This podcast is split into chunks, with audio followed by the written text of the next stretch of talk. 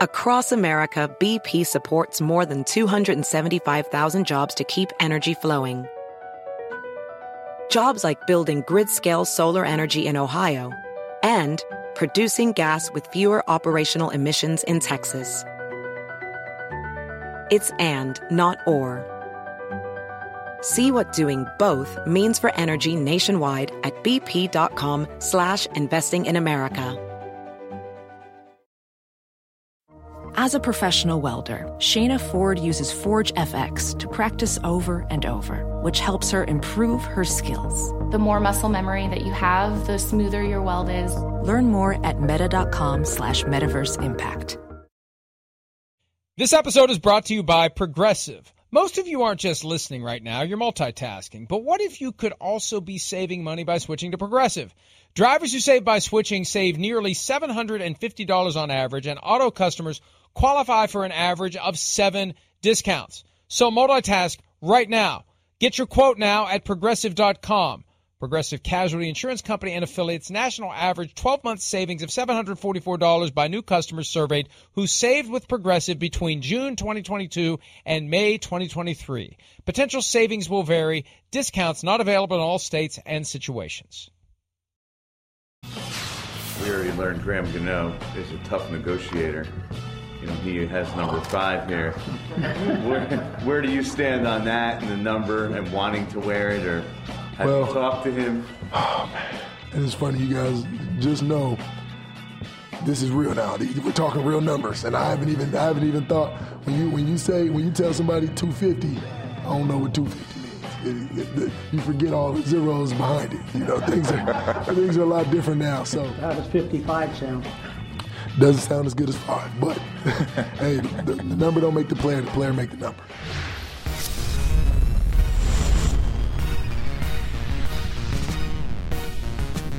Kayvon Thibodeaux wanted number 5. He got number 5. There it is. 5th overall pick in the draft, wearing number 5. Got it away from Graham Gano. They apparently didn't have a field goal kicking competition to determine who gets number 5. This is such a weird tradition. Chris, maybe you have a good story from your football past. The team owns the numbers. The team issues the numbers. I've always been fascinated by the NFL subculture of player wants number that other player has. Player strikes some sort of a deal to get that number from the player, whether it's a donation to charity, whether it's a donation to the charity that begins at home, i.e. right in the pocket of the player. It's just fascinating. The teams kind of step back and let this experiment play out. It's like you kids work it out among yourselves. Yes, we own the numbers, and we can decide whatever we want, but you guys figure it out. I think that's really basically what it is at the end of the day. You're a grown man. This is your problem. You figure it out in the locker room. We're not going to get involved here and play favorites and do all that. You will make some guys angry in the locker room if you just start – taking numbers away for what another guy, he's our new shiny toy, screw you and your number that you grew up with your whole life. Screw you. We like this guy. We just drafted him and paid him money. We're going to give him your number. That will not work in the locker room. You would have guys, you know, MFing and saying things under their breath about the coach and going, you know, what a jerk doing that, taking that away. So they usually do. Yes, you walk in, you get into a facility, a rookie kind of figures out, wait, who's got my number? They start to tell him. He talks to the equipment people. All right, hey, I don't know. You want him? Here's his number. You can call this player and deal with that. The one that I dealt with that always will stand out to me. You remember Cadillac Williams, right? The running back from Auburn. He got drafted, I think, as the number 5 pick in 2005. He wanted 24. He was 24 in the undefeated season at Auburn, but we had a guy named Torrie Cox who was a great corner for us in Tampa. He'd been wearing 24 in college and growing up too, so he didn't want to give it away. So he drove a hard bargain. And, you know, finally they found a number that made sense, and Cadillac had to, you know, dish up. I want to say that where things have gone up, inflation, I feel like he paid him like $60,000 for the number 24. Wow. Yeah. Wow. Yeah, I think that's it was something like that. Maybe 50,000. Yeah, well, it was an important number to Torrie Cox, like I said, because it had been a number he had been wearing in the NFL for 2 or 3 years to that point. I believe he wore it in college and in high school, so he wasn't going to give it away easily. That same year, a dispute was resolved between two other players due to the allegation that Clinton Portis stiffed former Washington teammate Afania Holotay. Yeah, I remember that. $40,000 was the transaction for the number. The initial $20,000 was paid, but then by the time the second $20,000 came due, Holotay had been cut. Oh. So Portis, Portis with his armchair legal reasoning, which really has some appeal. Hey, you're gone now. I'd have gotten the number for free. They cut you. All I had to do was wait, silly me, and I would have gotten the number. I wish Dan Snyder, my good friend, would have told me. That was one of the problems. Snyder and Portis were buddy-buddy. I wish my good friend Dan Snyder would have told me that he was going to cut you, and I would have saved $40,000. He got sued and ultimately coughed up $18,000, not $20,000. He saved $2,000, but I have a feeling the lawyer paid a little bit more than $2,000 in legal fees. Right? Yeah. No question. It's an important subject to players in a locker room. And hey, one of the other rules of the locker room is you get careful gambling or doing business with the guy that might not be on the damn team anymore. That's one of the golden rules. You don't make a big bet at the end of training camp with a guy that you might go, hey, he might be the 65th guy on the roster. I'm not sure I'm going to make a big bet on some golf tournament or whatever. I got screwed over like that. Screwed over. Like my rookie year, made a bet with a receiver, blah, blah, blah. He owed me a chunk of money.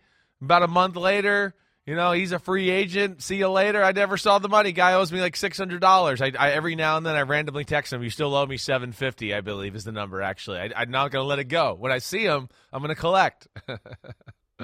In Giants lore, Jeff Feagles actually has gotten paid twice. Oh, that's right. For a jersey. That's right. He gave up number 10 to Eli Manning. Right. Manning had to pay for the number 10. And then Feagles had moved to 17. Well, Plaxico Burress comes to town and wants number 17. For giving up 17, Feagles ended up with a new outdoor kitchen at his house, thanks to That's great. Plaxico Burress to give up number 17. It really is amazing. And now that there are so many different players who can wear the numbers that previously were exclusive to quarterbacks and kickers and punters, we may see some more of these transactions as guys come into the NFL and punters give up the numbers that previously there weren't many guys that could have had it. Double digits, yes. Single digits, really, it wasn't until last year that world opened up for running backs, receivers, defensive ends, like Thibodeaux, who can wear number 5. Still not used to that. I just love the ability to make – I think anybody other than ineligible receivers on offense should be able to wear whatever they want. And the eligible receivers shouldn't be able to wear the ineligible numbers. That's the only line that matters. Like on defense, you should be able to wear whatever number you want. On offense, they just need to have the line of demarcation so the officials can see who the ineligible players are. I got used to it as the year went on. I still don't like it. I'm a traditionalist. I want to see linebackers wearing 50s, and I want to see defensive linemen and 90 and 70 numbers, and maybe the 50s too. I don't know what it is. It just doesn't. It's not as professional looking to me. I don't know what it is. The way it looks on the field, it's just a mismatch of numbers, and it was a little confusing this year at times. But I don't know. I'm Johnny Old traditionalist and. I guess I'll get used to it more and more. But the money for the jersey – go ahead. What were you going to say? No, I was going to say it actually bothered me a lot more when they allowed receivers to wear numbers in the teens back in the early part of the first decade of this century when they made that rule and Larry Fitzgerald shows up wearing number 11. That bothered me a lot more than just going open season because that felt like a weird half measure. Like if you're going to do that, just let running backs wear 5. Remember when Reggie Bush was trying to politic? Right. Didn't they have to? I mean, I remember, if I remember correctly, because I was getting, this is happening in my career, they were really running out of numbers for the 80s. You know, between tight ends became like in vogue to where teams were like, wait, we want to keep 4 or 5 tight ends on the roster. And then so now you go, whoa, there's 5 numbers in the 80s. And then teams, if you had, more than 4 or 5 receivers, and most teams do, you keep 5, 6, for special teams and things like that, to where I think that's the reason that started, right? If I may be wrong, but I'm getting there, Mike. I don't know. I just don't like to – I don't like to see big linebackers wearing single-digit numbers or defensive linemen wearing single-digit numbers.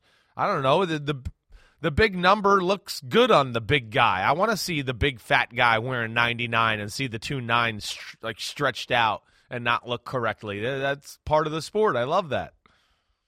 So you want to see the 3 giant asses of the Eagles yes. defensive line. Right. We established that yesterday. And you want their jerseys to be stretched so tight with the big numbers that it just creates that Jim Burt. Remember Jim Burt? Oh, of course I do. You couldn't even tell what number he was wearing. Right.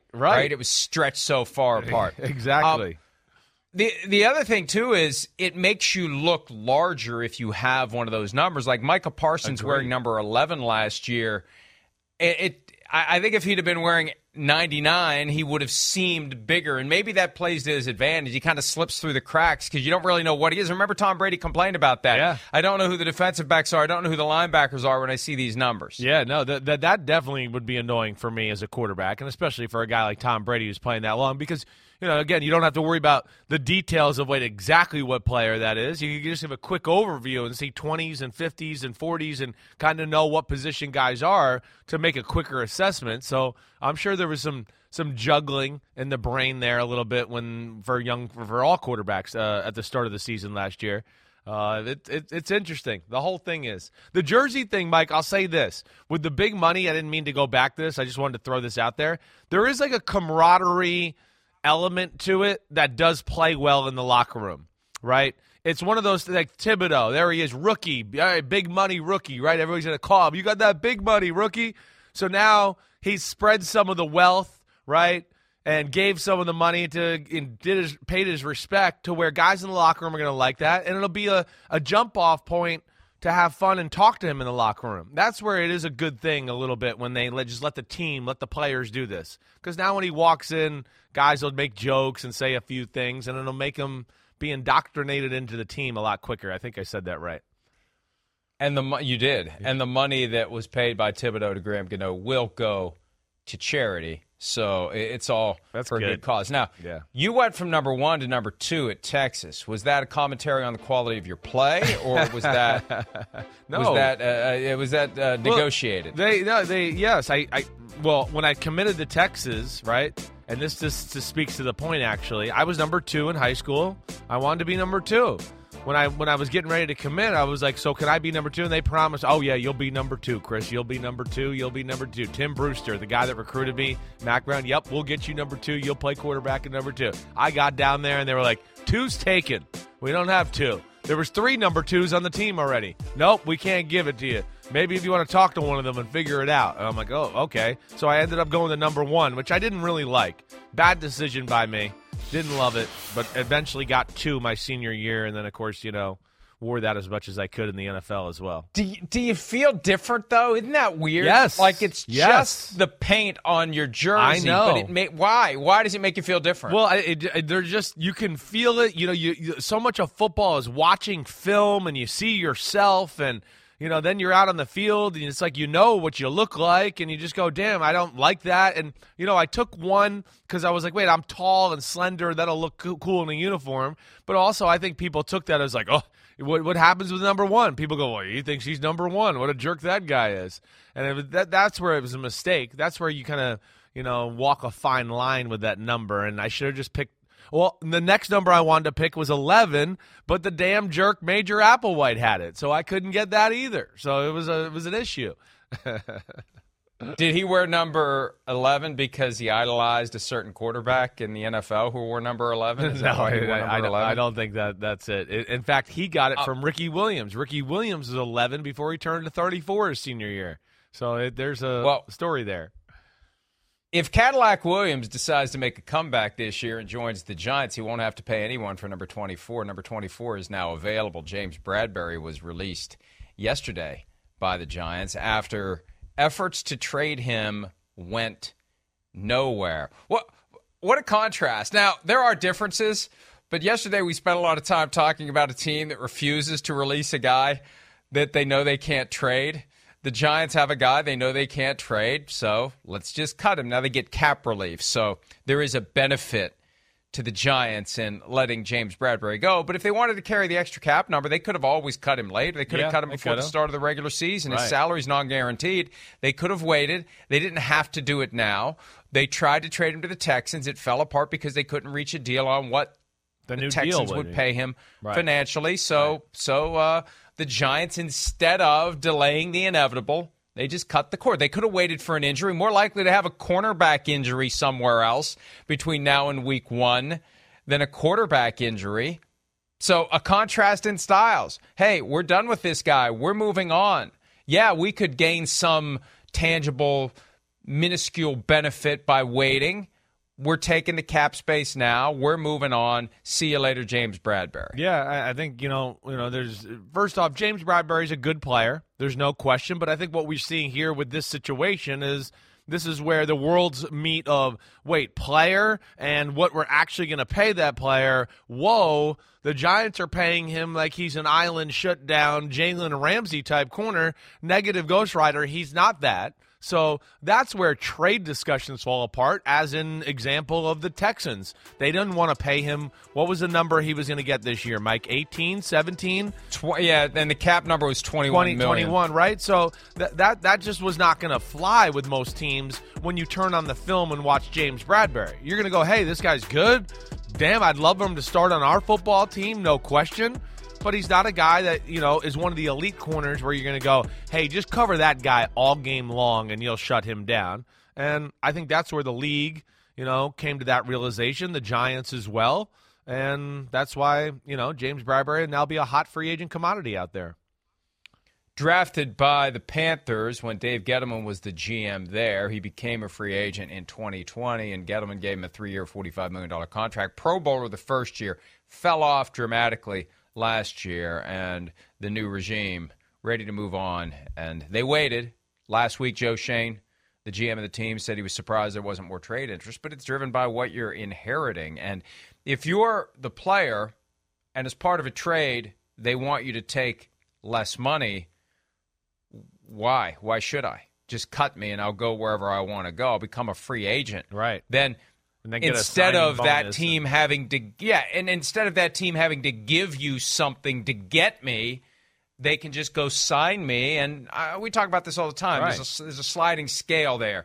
The more you have to give up to get the player, the less you're willing to pay him. The less you have to give up to get the player, the more you're willing to pay. And he's going to make more money on the open market than he would if there was a trade obligation with a contract that needed to be renegotiated. Now the Raiders emerge as a potential target, which makes sense. Any of these teams in the AFC West, with the arms race going on with the offenses, anything you can do to make your secondary better, you're going to be better off. And he's not, and I think you put it best, he's not a shutdown number one corner. That doesn't mean he has no place in the NFL. Exactly right. He just doesn't have a place for how he was being paid in the NFL. Exactly right. I mean, this is, again, what we've seen. I mean, the latest example of, like, I mean, I'm sorry to say it, the Giants, bad team building, bad contracts over the last few years, and you're seeing these guys fall by the wayside from the Gettleman era. I mean, it was just, that was another guy that when got that kind of money, people in the league, including me, were like, whoa, you're going to pay that for him? He's good, but he plays a lot of zone down there in Carolina. It's not, like we're talking about, where you just go lock him up, you got him. So I think that's the other thing, too. It just didn't meet that way. But teams that value, a guy that can do a little bit of everything, he's got good size. You can feel comfortable about matching him up against a good receiver from time to time, of course. And then he knows how to play. He's a smart football player. He's good in zone coverages.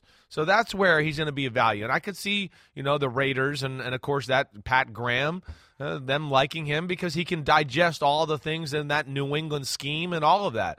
I would think there's going to be a pretty good market here for him as far as finding a new team. I don't think he'll be on the street long. And it would have been better for him to be available. in March when the budgets were still at maximum capacity. Teams hadn't spent their money. The land rush hadn't begun for the other players. That's why, even in a 3-year deal, whatever the length of the deal, it's important. And I know this isn't the easiest thing in the world to do. It's not like you demand it and the team's going to say we're going to give it to you. But I think it's important from the player's perspective to always have some sort of a trigger that forces a decision early. Now, Bradberry may have had like a $2 million roster bonus he's already earned, but it wasn't enough to get the Giants to say we're going to cut him in lieu of paying him. And it may have been guaranteed. I'd have to look into the details of the contract. But the bottom line is, you want to force it to a head. Whatever it takes, whatever terms you need to put in there, in the 3rd year, 4th year, 5th year, the out years of the contract, when you get beyond the guaranteed money.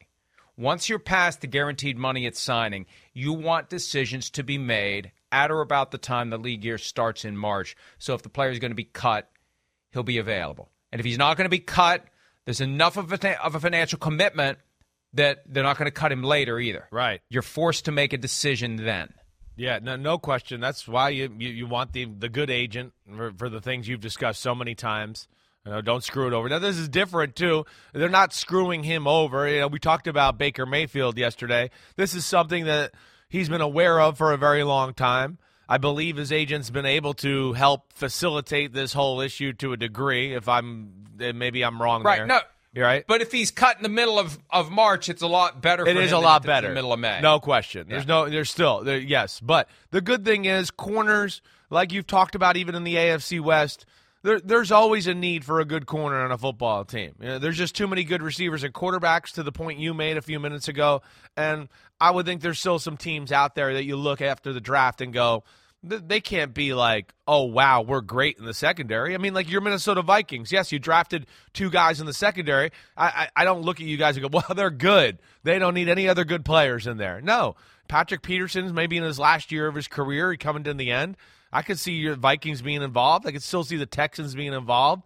He came from Carolina with Ron Rivera and company. I could see Washington. There's a need there, a corner. That makes sense. We talked about the Raiders.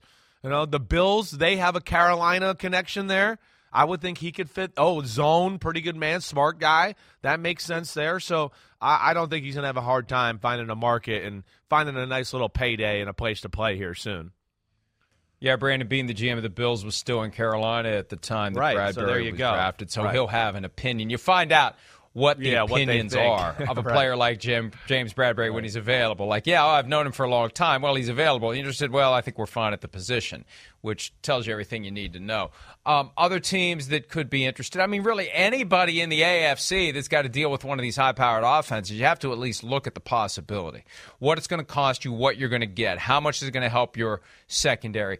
Not a lot of the defenses in the AFC can say, we're ready to go. We're ready to go face the best of the best that the AFC offensive firepower has to offer. No, you're right. And again, I think what we're seeing here with some of these teams, I mean, they're built where you got to have more than one good corner on your team. I mean, if it's 3rd and 4 and you're playing one of these AFC teams that you're talking about where you go, well, it's 3rd and 4, they got a good offense that's creative, and they got a quarterback who's smart and knows where to go to the ball. We can't always just play zone. We need to have 2 or 3 corners that can match up against the 2 or 3 freak shows. They got a receiver every now and then to where we can play man and, you know, not let the scheme get them open and make things tough on a quarterback to make a tough throw. So that's where, you know, again, like I said, it's hard to pinpoint. We've named a few teams, but I think any team you look at really and just go, ooh, they only have 2 corners that they're comfortable with, or, you know, maybe 1 or 3. I mean, you can add value to your team with Bradberry and be a lot better defense with him on the field. Yeah, and we'll see how it goes. He becomes a free agent immediately. Anybody with 4 or more years of surface cut before the trade deadline is free and clear, able to go wherever he wants, and the Giants now move on and we see where he lands. And we appreciate that because it gives us a story to follow in May other than Baker Mayfield and Jimmy Garoppolo. So thank you very much for that. I'm not saying it. All I'm saying is that I appreciate very much the fact that we have something to cover other than the life and times of Baker Mayfield and Jimmy Garoppolo. Jarvis Landry is a name that has been largely forgotten. He was cut by the Browns before free agency began. He got a head start on finding a new team. He's been unable to do so. The biggest problem, his financial expectations. It's got to be hard for him to reconcile where he fits in the current hierarchy of paying receivers, because the market's gone haywire. I heard at one point he wanted $20 million a year, and I got some pushback on that from the Landry camp. But as time has gone by, I don't know. Oh, I mean, 20 million's middle of the pack now. It's not so crazy to want only 20 million a year if you're a receiver. Landry's not the kind of guy that's going to strike fear in the heart of a defense. That's he's not going to be game planned for. Right. But he's a reliable underneath. Throw the ball anywhere close to him, he's going to catch it. And he's got toughness. He's got leadership abilities. He's going to make someone better. The question is, when is that ship going to come in? And reportedly, the Ravens, who traded Hollywood Brown, even though they didn't want to, they have a need at the position. They weren't able to draft any receivers. They added like 5 in undrafted free agency. But if they can work out a reasonable deal, and if Landry is willing to go join an offense where maybe they don't throw the ball as much as they did in Cleveland, then it could be a home as he tries to move forward with his career. Yes. To me, it's like it's a match made in heaven. That's how I look at it more than anything. Mike, we discussed this, right? I mean, one, I think this is the route the Baltimore Ravens are going to have to go every year right now with Lamar Jackson, a quarterback. Who's the good veteran free agent wide receiver that's out there that makes sense for our football team? Last year was Sammy Watkins. We talked about Marquise Hollywood Brown. A lot of these free agent receivers that are big time and got a lot of options, they're not going to pick Baltimore. They're not going to pick Baltimore and, you know, there's 7 different running backs and the running quarterback and do all that and think they're going to go there and get paid and make a lot of, you know, a lot of receptions and stats and all that. So this is the way to go. And Landry, you know, everything you said, Mike, I mean, he fits the mold of the Ravens. He is tough. He will do the dirty work. He's a great run blocker. He's going to add attitude to that football team. This makes too much sense. And I don't think you know, even though you, like you said, 20 million middle of the road, I don't think you're going to have to pay Jarvis Landry that. No, not now. I mean, no, not now. Exactly where the market is now. He's got a good clue. And you said it right. He doesn't scare you. He's not a separation guy. He's more like, we got to work to find him to get the ball in his hand, and then he can make a guy miss and break a tackle and do stuff like that. But he's not going to just separate from people downfield running routes all the time. That's not his game. They go through the phases, and I would too. Anger, denial, bargaining, depression, acceptance. You have to let it process. Right. You have to get to the point where you recognize I'm not going to get what I want. I should get what I want. I'm not going to get what I want. I'm pissed that I'm not going to get what I want. I'm upset I'm not going to get what I want. Maybe I can get something close to what I want. Oh, maybe I can't. Oh, well, I'll just take what I can get because I want to play football. And it takes a couple of months to work that out. And for some of these veterans that have made plenty of money, there's no rush at this point. Once you know you're not getting what you want, there really isn't a rush. Until a team can convince you, hey, if you don't do the deal that we've got on the tee for you, we may pivot in a different direction. But I think this is perfect for the Ravens. He's got the mindset that has epitomized the Ravens' overall approach to football. Rough and tumble, physical style, and they'll hate Cleveland. It could work. And it could. Exactly. I mean, that's look. Guys can say they don't care. It's a business, and I'm just trying to. Yeah, but if you can throw in the added benefit of trying to stick it to a team that you think didn't treat you the way that it should, and there were issues, and you know he was closely aligned with OBJ, and I'm sure there was stuff that happened there that he wasn't happy about, and. It's just amazing how quickly in the grand scheme of things relationships can sour. I remember day one of the 2019, not that long ago, off-season program, Baker Mayfield, Jarvis Landry, Odell Beckham Jr., 3 amigos. They're there the first day. Right. Everything's great. It's a new dawn in Cleveland. Think about all that optimism. They'd had that turnaround late in 2018. Created real expectations that they were going to be a significant contender in 2019. Mayfield, Landry, Beckham, everything's great. 3 years later, they're all going to be gone. All 3 of them are going to be gone. Yeah. And what did they do? They made it to the playoffs once. They scared the Chiefs, beat the Steelers. There's some fluky stuff that happened early in the game that created a lead that was never going to be blown. Yeah, that's right. But what have they really done to deliver on the promise they had going into that 2019 season? It's been I think it's in some ways tougher to be a Browns fan when you feel like the team is better than it's actually able to show. Yeah, there's expectations. Then if it's just bad and you just get used to it. It's like, you know, we're used to being bad. We're used to having no expectations. We're used to being bottom of the barrel. When you feel like the team is dramatically better, but they can't cash in on those expectations, that's got to be frustrating. It hurts. It's like living in the Northeast right now. We get a nice day, and we go, oh, man, here comes spring, and then the next 10 days after that is 45 degrees, and you're like, damn, are we ever going to get there? I mean, it is a little bit of that, like, same feeling there. Man, I was going to say something else to add to that, and I forgot what the heck I was going to say there. Oh, man. What the heck did you end up? It is going to be nice this week. It is going to be nice this week. Yes. When you complain about it's going to be cold, it's going to be in the 80s all, you know, through Sunday. I've got 80s here in West Virginia, and we are not quite Northeast, so maybe it'll be a few degrees cooler now that we have turned this into a weather program. I forgot where I was going with that comment. I was going to pick you. You're so excited. You're so excited about being able to sit outside and smoke instead of in your barn and smoke. Yeah, seriously. You completely lost track of what you were going to say. Exactly right. And I have not. I've totally lost train of thought of what I was going to say. I tried to say too many things, anyway, and I was writing it down. Browns. And I lost my... The Browns is the Browns. Yes, we were back to that. No question. We were going to. I didn't get enough negative feedback yesterday. I'm sure from. A team facility in Berea, Ohio. Let's go back to it. It is again. Amazing, to your point. It's amazing. Yeah, it's just amazing. You're right. You're better off not being teased. They got teased. That's what my point was. They got the tease of like, oh, wait, things are going, you know, good. It looks like, you know, we made a turn for the better. We're out of the woods. We're going to be good. Oh, my gosh, we were almost going to beat the Chiefs. Man, maybe we're a Super Bowl contender. Man, that idiot Chris Sims picked us to be in the Super Bowl in 2021. What an idiot he is. We're back to the Browns again. And, yes, it's the Browns is the Browns has become a thing again. And there they are in the uniforms that they will never wear again, although there still is a way the dominoes fall that Mayfield's back this year. I don't see it. We're going to talk about the quarterback whose absence could create an urgency for Mayfield to be part of the team coming up later in the broadcast. Let's pivot now to a running back who was a first-round pick of the New England Patriots, traded last year to the Rams after a need emerged following the season ending until his season began very late. Injury to Cam Akers. Remember, he tore Achilles just before the start of training camp, made it back late in the season somehow. Cam Akers back, Sony Michel out as a free agent. Reportedly signs with the Miami Dolphins. He led the Rams last year with 845 rushing yards, but he became a backup in the postseason after Akers returned.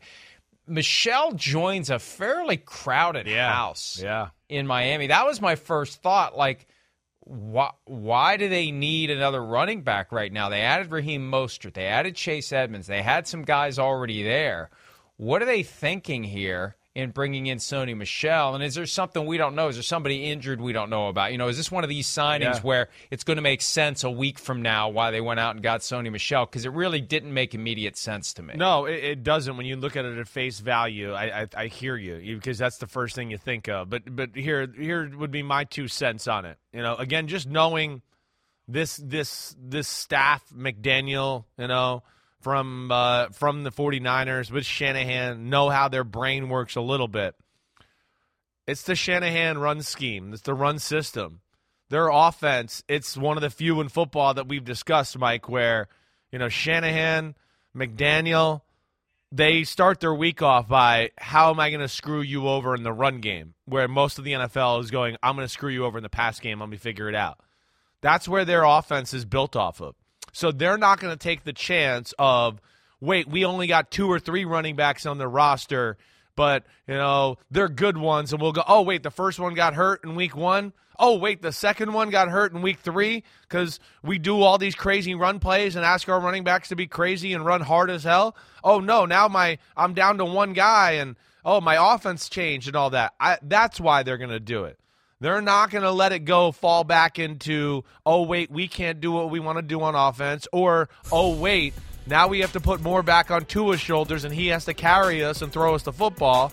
So I think that's what they do, Mike, there. And you said, like, Mostert, he's got an injury history. Chase Edmonds, he was hurt a little last year. Sony Michel, he does have a little bit of injury history too. So I think it's a protective numbers thing more than anything so they can continue to do what they do. And there's a contrast in my mind between the Patriots, who have a huge stable of running backs and you never quite know who they're going to use, and the 49ers approach. The Patriots approach seems to be, we're going to pick a guy from our selection of running backs who can best implement the game plan we've devised for this upcoming opponent. With the 49ers approach, it just seems to be, we're going to use all of them until somebody gets hot. I agree. And when somebody gets hot, that's the guy until something breaks. And then we go back to using all of them until someone gets hot again. Yeah, right. I think that's very fair. Right? Yeah, no doubt about it. That's what it always has seemed. You're right. With the Shanahan and the 49ers, it's, all right, he's got the hot hand. His ass is on fire today. Let's just keep giving him the ball. And we'll just, hey, keep flying through there.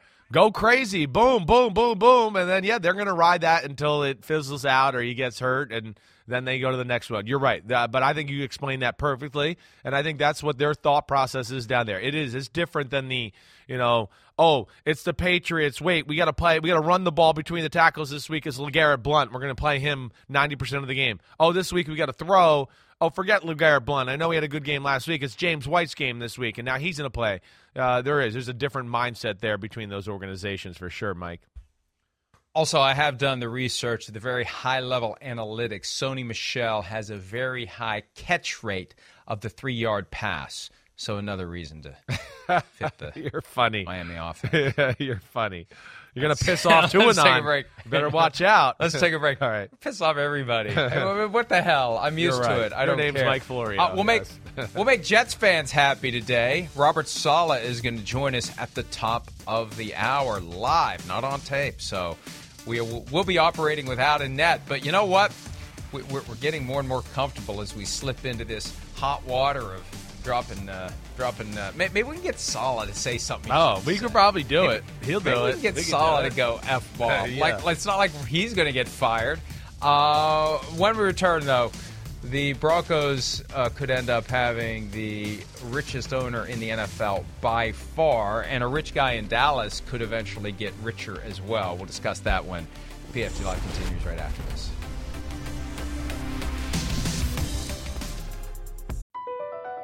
BP added more than $70 billion to the U.S. economy in 2022. Investments like acquiring America's largest biogas producer, Archaea Energy, and starting up new infrastructure in the Gulf of Mexico. It's and, not or. See what doing both means for energy nationwide at bp.com/investing in America. The Denver Broncos still looking for an owner. Rob Walton, the former chair of Walmart, the son of the founder of the company, $69.5 billion net worth, more than $50 billion in net worth, more than the current richest NFL owner, who is David Tepper of the Carolina Panthers. So Rob Walton is the second candidate to visit the Broncos facility. There are 5 groups now. They are not finalists because others could get involved. We'll see how that all plays out. But, Chris, look, at one point the reporting was, the Broncos are going to go for $4 billion. It's going to be the biggest transaction of any sports team in American history. Change the 4 to a 5. Yeah. It's going for at least 5, folks. And as time passes, these teams are increasing in value. All of the metrics are up. The numbers are up. The TV revenue is up. The gambling revenue is up. They expect to share $1 billion in money for nothing from gambling interests by the end of the decade. The values of these teams will keep going up and up and up. And the sooner that one of these groups says, here's our final offer, take it, the sooner they turn off the faucet as these numbers keep going up for this specific transaction. And they want to get it done by the start of the season. We'll see if it does or it doesn't. But the Broncos may benefit from a bidding war. At the end of the day, what is something worth? Ultimately, what is it worth? It is worth what someone will pay for it. That's it. You can justify the value and you can fudge the numbers all you want. You are worth what someone will pay. And if you can get a couple of these oligarchs into a bidding war, advantage beneficiaries of the Pat Bolin Trust, who will divide whatever that final sale price is. But $5 billion is now the floor, it's crazy. I believe. It's expected to be the floor, $5 billion. I mean, I don't know why. I mean, like, I'm shocked, but I'm not shocked. I guess that's kind of how I feel. I mean, first off, it's like a joke. I want to go back. As a player, I want to go, and the salary cap didn't go up in 2020 as each owner benefits from $1 billion more worth of their team now. Like, that bothers me. But either way, yeah, I mean – hey, these guys, Walton, they got money to spare, obviously. What's the extra few $100 million to get a toy or, you know, an asset that you like, you know, is going to continue to hold its value and then some and continue to go up? So it's crazy. I sit here and go, man, if the Denver Broncos sell for $5+ million, what are the Giants? What are the Patriots? What are the Cowboys worth if you end up, you know, selling them? That is to me where my mind explodes to see or think of some of these prices that are out there for the franchises right now compared to when I was growing up in the late 90s and the Patriots or the Buccaneers are getting sold and all that. Just it's crazy to where the league and the numbers have gone. In 2018, David Tepper bought the Panthers for $2.275 billion, which was a record. When you roll it back over the years, I mean, the numbers just kept going up and up and up. 4 years earlier, the Bills go for $1.4 billion, which was the highest number at the time. 2012, the first team to go for $1 billion was the Browns to Jimmy Haslam. That's a huge number at the time. All the way back to 2000, Woody Johnson bought the Jets for $635 million. That's holy peanuts cow. If we're talking about $5 billion. Winning. Yeah, and to take it all the way back to Jerry Jones – with the Cowboys, he paid $150 million for the Dallas Cowboys. Winning. And if they were to sell the Cowboys now, and they won't, but if they, it's got to be at least $10 billion. I got to think it's somewhere in there. It's got to be at least as close to double the Broncos, I would think. I mean, yes, and no disrespect to the Broncos, but come on, the Cowboys are a special entity. I mean, they're arguably the most expensive franchise in our country for sure.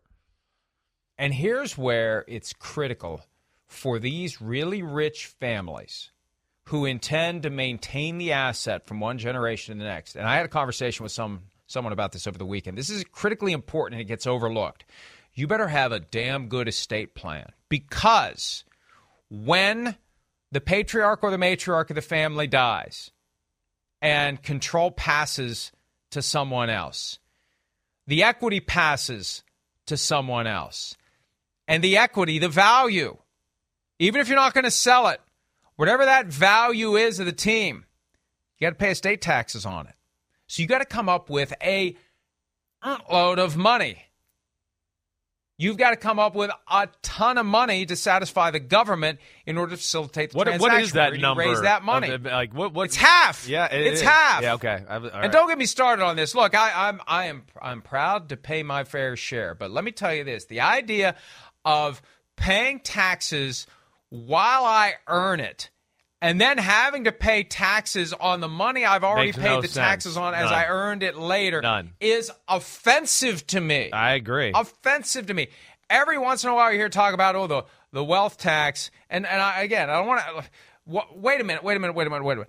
The people who amass the wealth are paying that. Well, some aren't. That's the problem. Assuming you're paying your taxes as you amass your wealth, right? Assuming that you're paying your taxes as you amass your wealth, how dare the government come back and dip their beak again? I don't get into that the money either. That you've already made and paid and your paid taxes for. On. Right. That's ridiculous. And the whole and look. I don't know why I care about it. It's not like I'm going to have an estate that even is worth being taxed. No, but fair is fair. And I'll have bigger problems. I'll be dead. Like, that's one of the conversations it's like, my wife and I used to have. Hey, you need more life insurance. Why? I'll be dead. It doesn't ensure that my life will continue. You give me that kind of life insurance, I'm in, but I don't care. And that conversation never goes well. But anyway, yeah. Teams are going to have to be sold because of it. Mark, I don't know what kind of a plan the Raiders have when the widow of Al Davis passes. Mark's going to have to come up with one hell of a check for Uncle Sam. Mark better be ready to give Uncle Sam a shitload of money. It's ludicrous. He better be ready, or he's going to have to sell. It is. It's ludicrous. I'm as passionate about that as I am. Like, you know, again, I think you're probably here along the same lines as me. As you know, I'd like to see some of these millionaires pay more taxes in their real life and the real world, and you know, help the disparity between, you know, the wealthy and the poor right now, which is as big as it's ever been in the history of our country. But like this one here, I can't be mad at the billionaires or anybody, and that does not make sense. It doesn't seem right that's how it goes down. But I am interested to see how this goes and what the final number is here. It's like I almost want, just for the sake of a little entertainment, I'd love to see some other, you know, 50 billion plus guy get involved with this with Rob Walton and see a little bidding war and see where it goes here. I mean, that would be kind of cool to see. Get Elon Musk. Come on, involved. Elon. What the hell? I mean, it's only Twitter. That was like a drop in the bucket. Now buy a team. Come on, hurry up. Listen, I don't know how he's going to make any money off of Twitter. I know how you make money off of football. You just sit back and it pours on your desk. That's how you make money off of football. So very easy to justify the investment in an NFL franchise, even at $5 billion plus.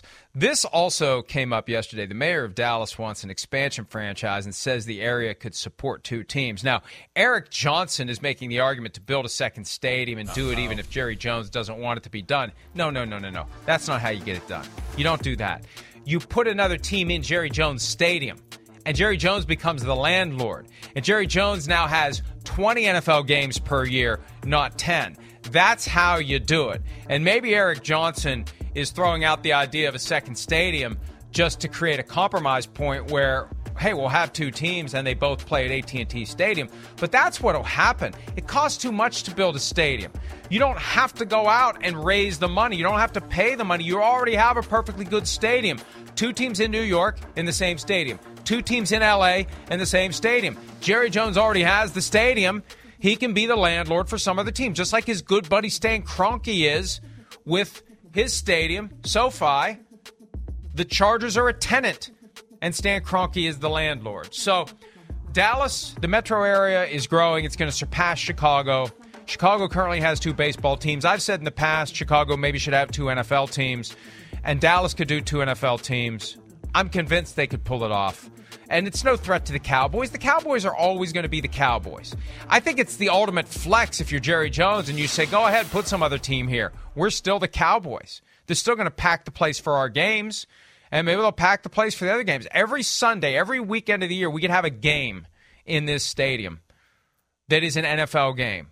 Think of the money that would be generated by Jerry Jones, and that's the way to appeal to him. You don't have to do anything, Jerry. You don't have to do anything. You just have another NFL game that people are going to show up for, and they're going to give you a ton of money, and you just sit back and you get richer and richer and richer, and you'll be able to pay the estate taxes when you die, and you pass the team to your kids. I wonder. I wonder. I mean, again, I hear what you're saying. I do. I don't know if I would think Jerry would necessarily feel like that. I don't. They like being the king of Texas, and they're clearly the king of Texas and the king of Dallas, and forget that. Have become the king of a region there, where that's where I would love to know, like, what Jerry Jones's thought or feeling is on that situation there. You know, Dallas, hey, it's a great city. We know they love football down in Texas, 100%. Man, but they are loyal to that team there too. And, yes, he's going to get more money that way, but it also can infringe on, you know, I guess the allure of the Cowboys to a degree. That's where maybe I could see a little pushback there. But, I mean, as a sense from the NFL, it makes sense. I hear you.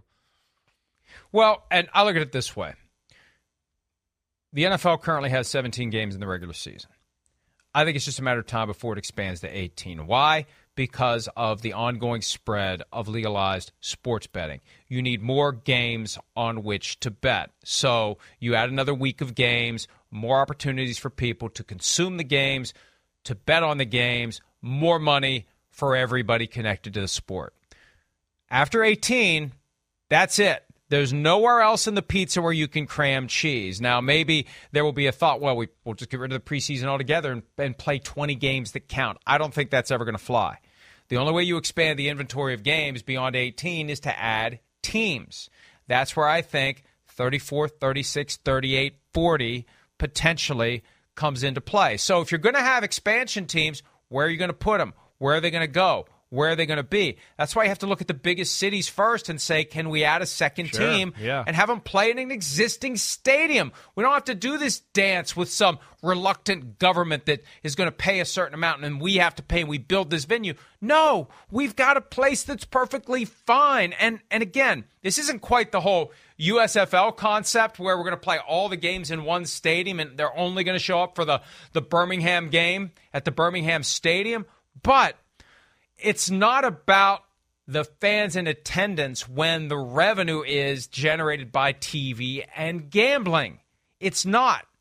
And also, when the live betting options throughout the course of the game become as robust as I expect them to be, it's all the more reason to show up for the game. You walk into this open-air casino where you're watching the game, but you're also betting on the game as you watch the game. Every play if you want. Even if you're not a fan of the Dallas B team, whoever it would be, it's an opportunity to go watch an NFL game and spend 3 hours betting on what's going to happen one play at a time. I think that's the mechanism the NFL is thinking of and will force it, I think, at some point, hopefully in my lifetime, to expand. And I think it'll be more than just a couple of teams. I really do think once they recognize this is the only way we have more games, Chris, we need more teams. Yeah, I certainly could see it going that way. I can. I mean, it makes sense. It's the sport's as hot and as popular as ever.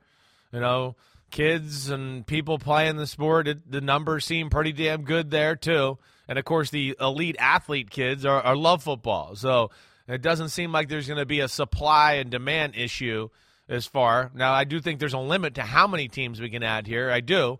But I'm with you, Mike. I mean, I think somewhere here in the next 10 to 12 years, I would think second team in Dallas, second team in Chicago, find a team to replace the Oakland Raiders and another team in the Bay Area will be three places right off the bat that are going to be looked at to go. And play at Levi's Stadium. Sure. But for the fact that the Raiders and the 49ers hate each other, the easy solution for the Oakland situation was to play in the stadium that is closer to Oakland than it is to San Francisco. I know. But the two teams hate each other, so that was never an option. Now, I think the NFL is happy to be in Las Vegas. It worked out well for everybody. But you just put another team. You put an Oakland team in Oakland that plays. It's so easy. Santa Clara. It's elementary. It's ridiculous. You don't even have to cross paths with the team that is not in your conference and that you only like seeing the preseason. Who the hell cares? It's just that was a stupid, fighting point. I know at one point out there in the Bay Area, but I mean the Jets and the Giants, they don't love each other. Maybe there's not the same hate as the 49ers Raiders, but they have nothing to do with each other. They never cross paths. They never see each other. The facilities are nowhere near each other. And when the Jets got a home game, the stadium's all green. And when the Giants do the next week, it's all blue and red. I mean, that's as far as it goes. And it's so easy. It's laughable this day and age, like you're talking about. Now, London becomes an option for two teams. As Al Michaels always said years before L.A. got a team back. If the NFL ever returns to L.A., it will be with two teams, and he was dead on the money with that. You've already got two NFL-ready stadiums in London. They're already setting it up for two teams to be in London. If you're going to do one, you do two. Then those two teams play each other twice a year. They're in the same division. It makes a natural rivalry. It creates interest. The London A versus the London B, or the London B versus the London A, whatever names they would be, whatever teams they would be. It would be a big deal, and that would be a way to generate even more interest in England. The Redcoats. We already named their team. They're the London Redcoats. Another angle. I've had conversations with people about the size of NFL stadiums. There are people in the league who believe the stadiums don't need to be as big as they are because the money you make off of the second deck is pennies, right? It's not worth the money that it costs to facilitate all those people in your entire building. It's not worth it. For the revenue that comes from the upper deck. Boxes? Smaller stadiums, right. Bigger ticket items.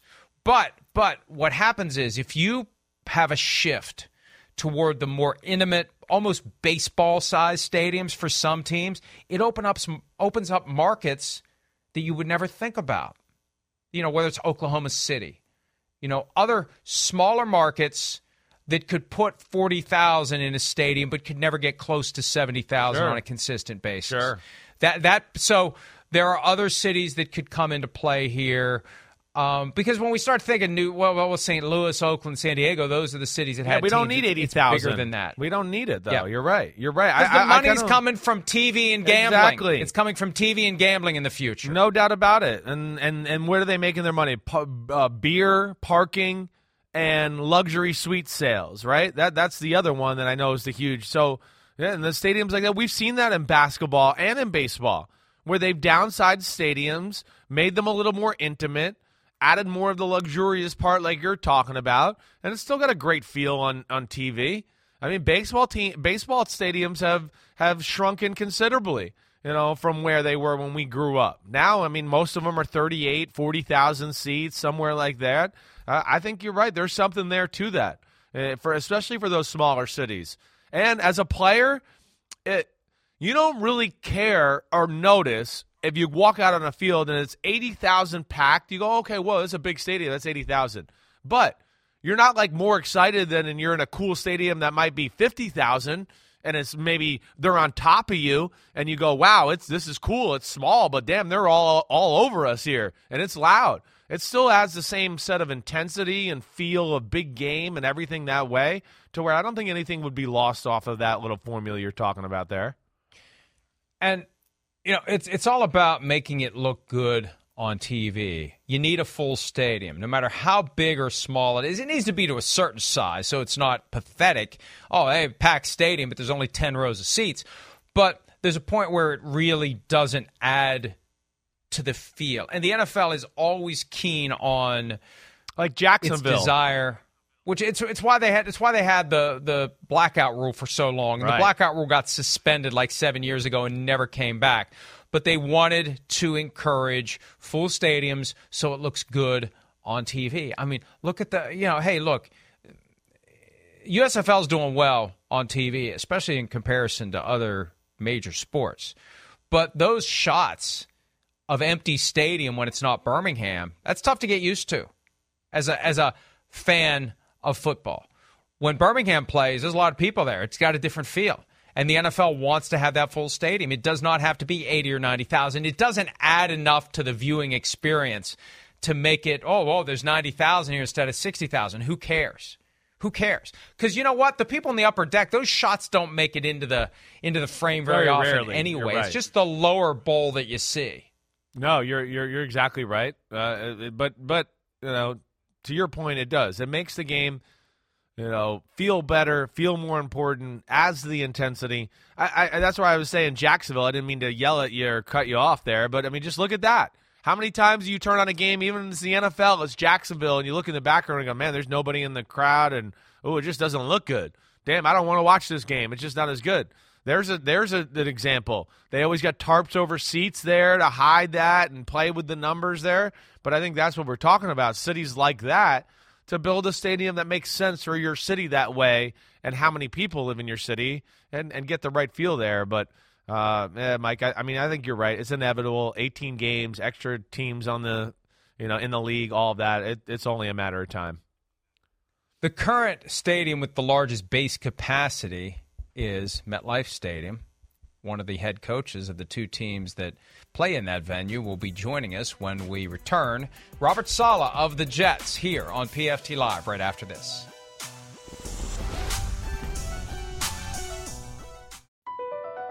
Across America, BP supports more than 275,000 jobs to keep energy flowing. Jobs like updating turbines at one of our Indiana wind farms, and producing more oil and gas with fewer operational emissions in the Gulf of Mexico. It's and, not or. See what doing both means for energy nationwide at bp.com/investing in America.